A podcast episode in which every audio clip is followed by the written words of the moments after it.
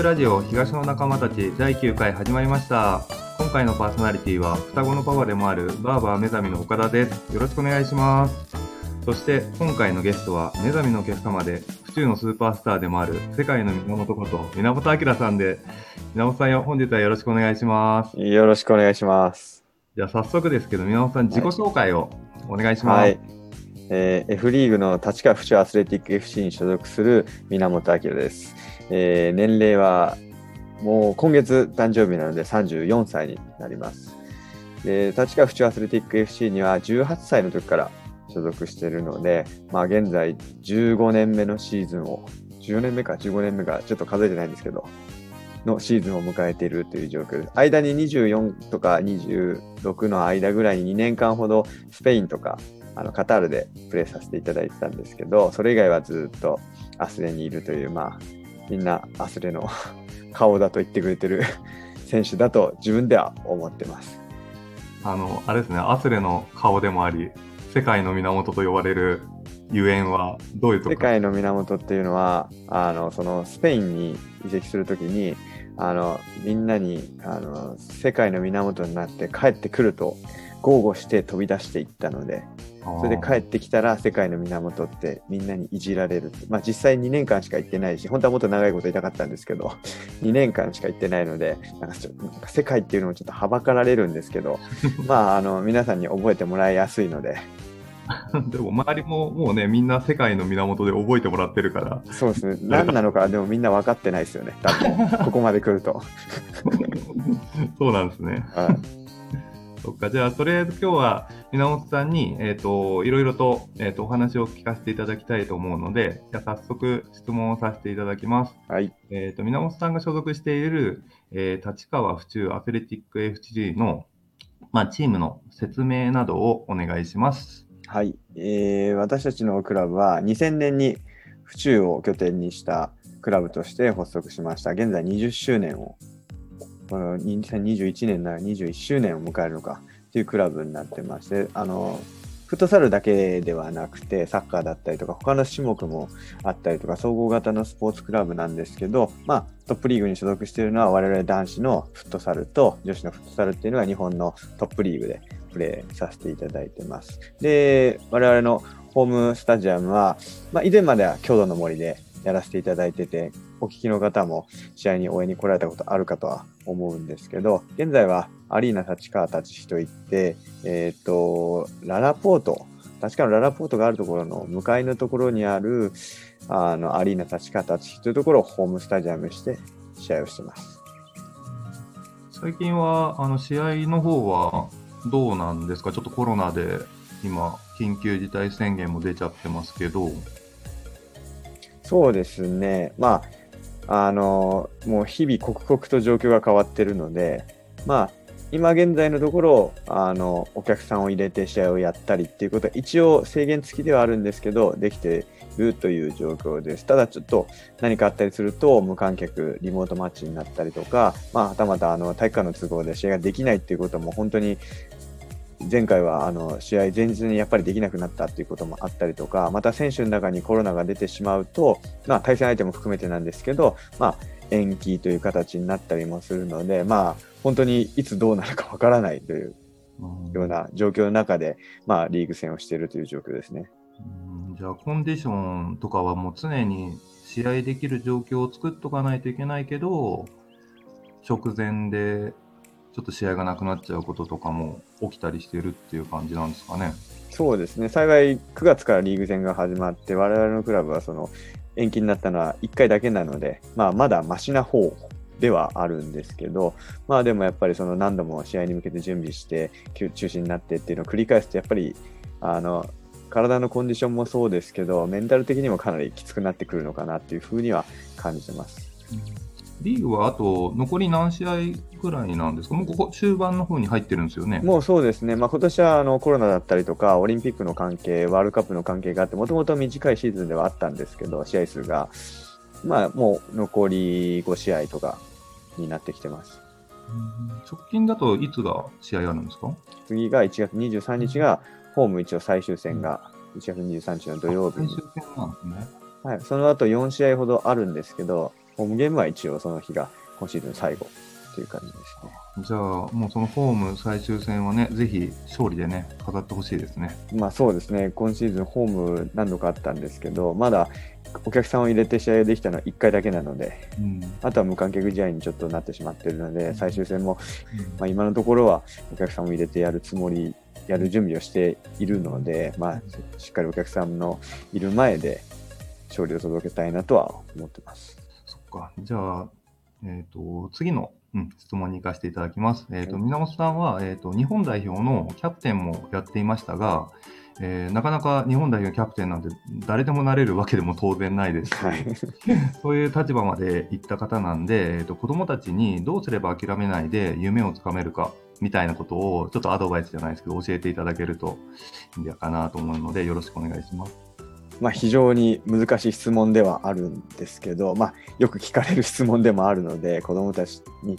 と話したりという機会もよくあるのでもう言ってることは一つだけなんですけどとにかく続けていくことこれしかないと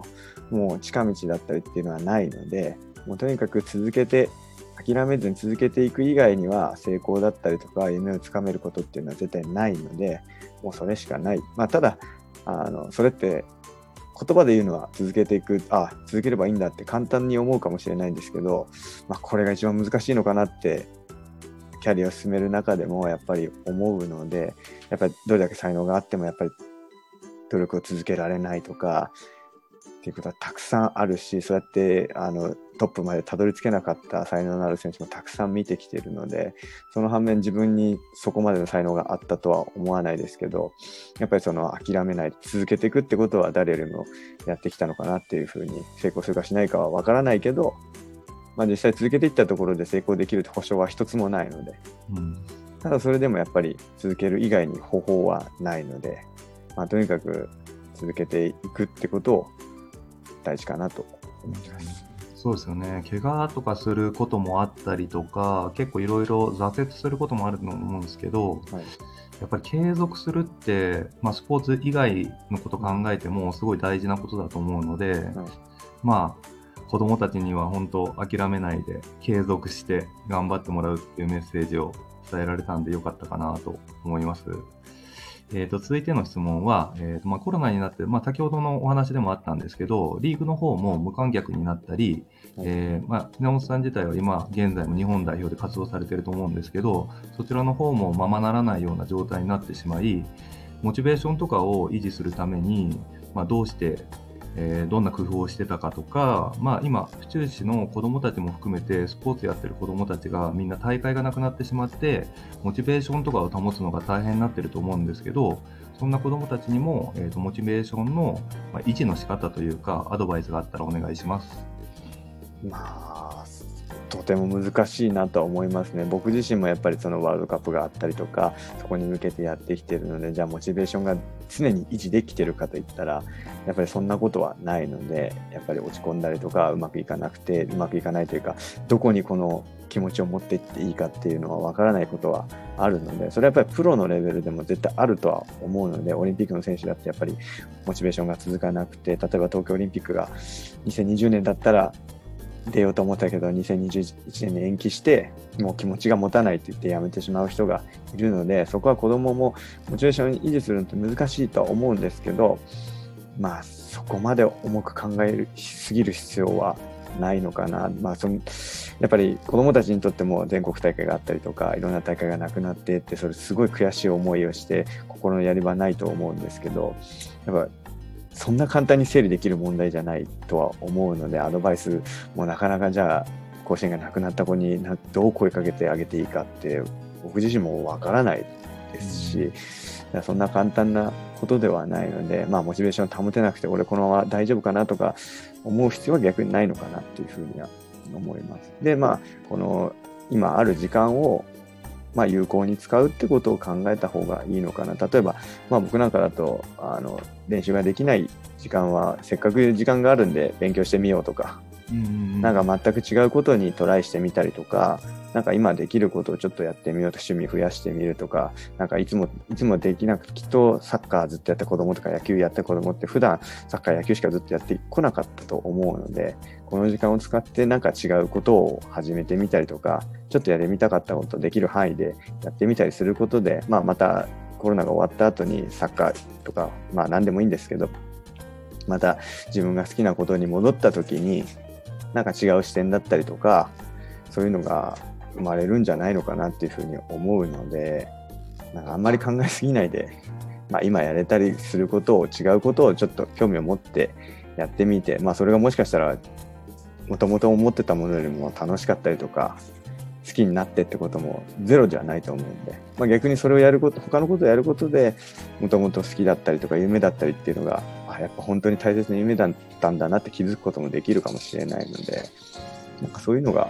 いいかなとは僕は思います。なかなか難しいなとは思うんですけど。ね。うん。なんか新しいことを発見してね、あの別のことにトライしてみるとか、今はまあコロナの中だからこそできることを探してやっていくってことが、うん。まあ、すごい大事だなと思うので、